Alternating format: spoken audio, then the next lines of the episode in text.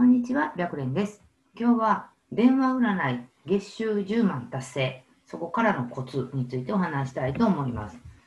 えー結構10万の、全部10万達成っていうのは一つの、まあ、ハードルがあって、ここまで自分で頑張ってこれたっていうのは、うーん、まあ、なかなかセンスがあるなっていう気がするんですね。だけど、ここまで行くと、今度はもっともっと、えー収入を上げたいとか、もっといい鑑定を提供したいっていうふうにやっぱ思ってきてしまうんですよね。で、そこで、まあ、基本的に、うんまあ、月6桁まで自分の力で稼いでるので、うんと、鑑定そのものの、なんていうか、基本みたいなのは分かってるんじゃないかなと思うんですね。だけど、まあ、きっとそこから先どうやったらいいか分かんないとか、どうやったらいいか思い浮かばないみたいな方が、うん結構多くて、だから、えー10万円の壁は超えたんだけど、行ったり来たりを繰り返してるみたいな方が結構いらっしゃるんじゃないかなと思います。で、えーこの壁をどうやって突破するかをちょっと今日はご紹介したいと思います。うんと、そうですね。まあ一番最初待機した時からちょっとずつちょっとずつ上がっていって、で、ここ10万の壁っていうところまで達成した。で、なると、うん、まあもっともっと頑張りたいなっていう気持ちが出てくるのは当然だと思います。で、多分まあこの金額で満足はしてないんじゃないかなと。で、なんでかって言ったら、やっぱ現実はもっともっと収入の多いあの占い師さん鑑定士さんがいてることを多分知ってるからなんだと思うんですね。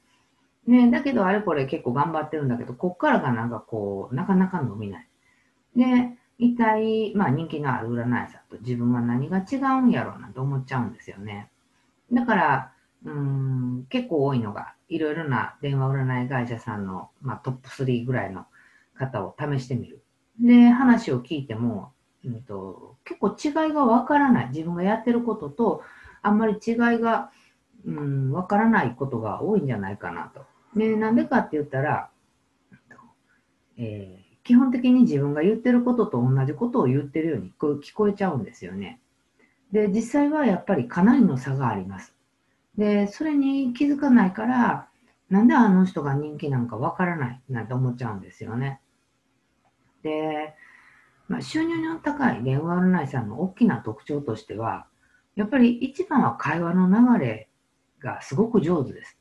で、これはどの方法がいいかとかではなくって、やっぱりどこでも上位クラス、トップクラスにいらっしゃる占い師さんっていうのが自分の強みっていうのを多分自分で知ってるんですよね。で、すごく大きく分けると、うんと、癒し系の占い師さん。で、すごくはっきり言う占い師さん。とか、あとは何があるかな、まあ、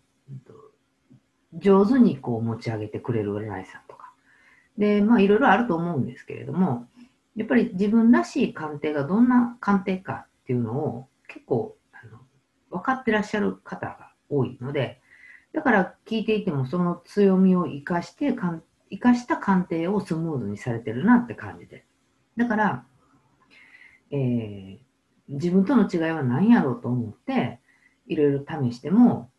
どこが違うんやろになってしまうんですけれども、多分それに気づかないぐらい、えーその方の鑑定がとても上手で流暢だったからなんじゃないかなと思います。で、逆に、まあ、評価があまりないとか、うんと、そのトトップ、トップのところまでは行ってないかなっていう鑑定さんに依頼すると結構わかるんですけれども、うん、鑑定を聞いてるとね、きっと違和感がすごくたくさんあると思うんですよ。で、例えばなんですけど、え、なんでそんなこと言うんやろうとかね、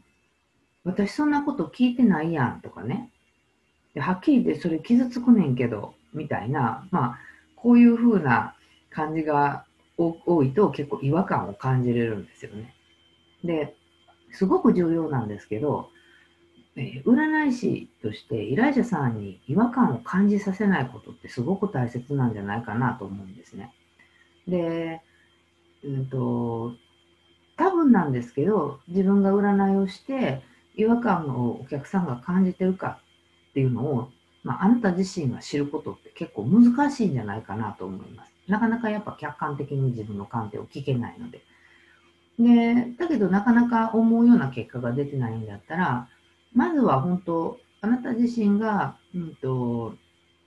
鑑定してる言葉、まあ、相談者さんの言葉は別にいいんだけど、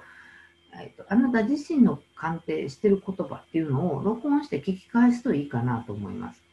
で、鑑定してる時って、まあ結構頭がいっぱいいっぱいで、あんまり冷静に客観的に自分の言葉とか鑑定とかっていうのを聞くことができないんですよね。だから終わって、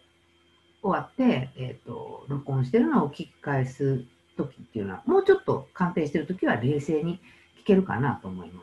す。それと、多分、え、なんでこんなこと私言ってんねんやろとか、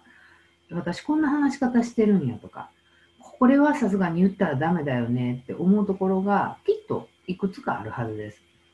なので、まずはあなた自身ができてない部分を自分で知るっていうことが重要なんじゃないかなと思います。で、そこが、うん、と分かれば、あとはそこを改善すれば、えーと、いいだけで、まあ本当は一番知ってるようで自分のことってなかなかわかんないんですよね。なので、本当自分の占いを一回客観的に聞いてみると、まあここまでは、えー、自分の力でできてるんですから、まあここから先伸びていくんだったら細かな部分っていうのを改善していくための一つの方法として、自分の鑑定を聞いてみるっていうことを試してみるといいかなと思います。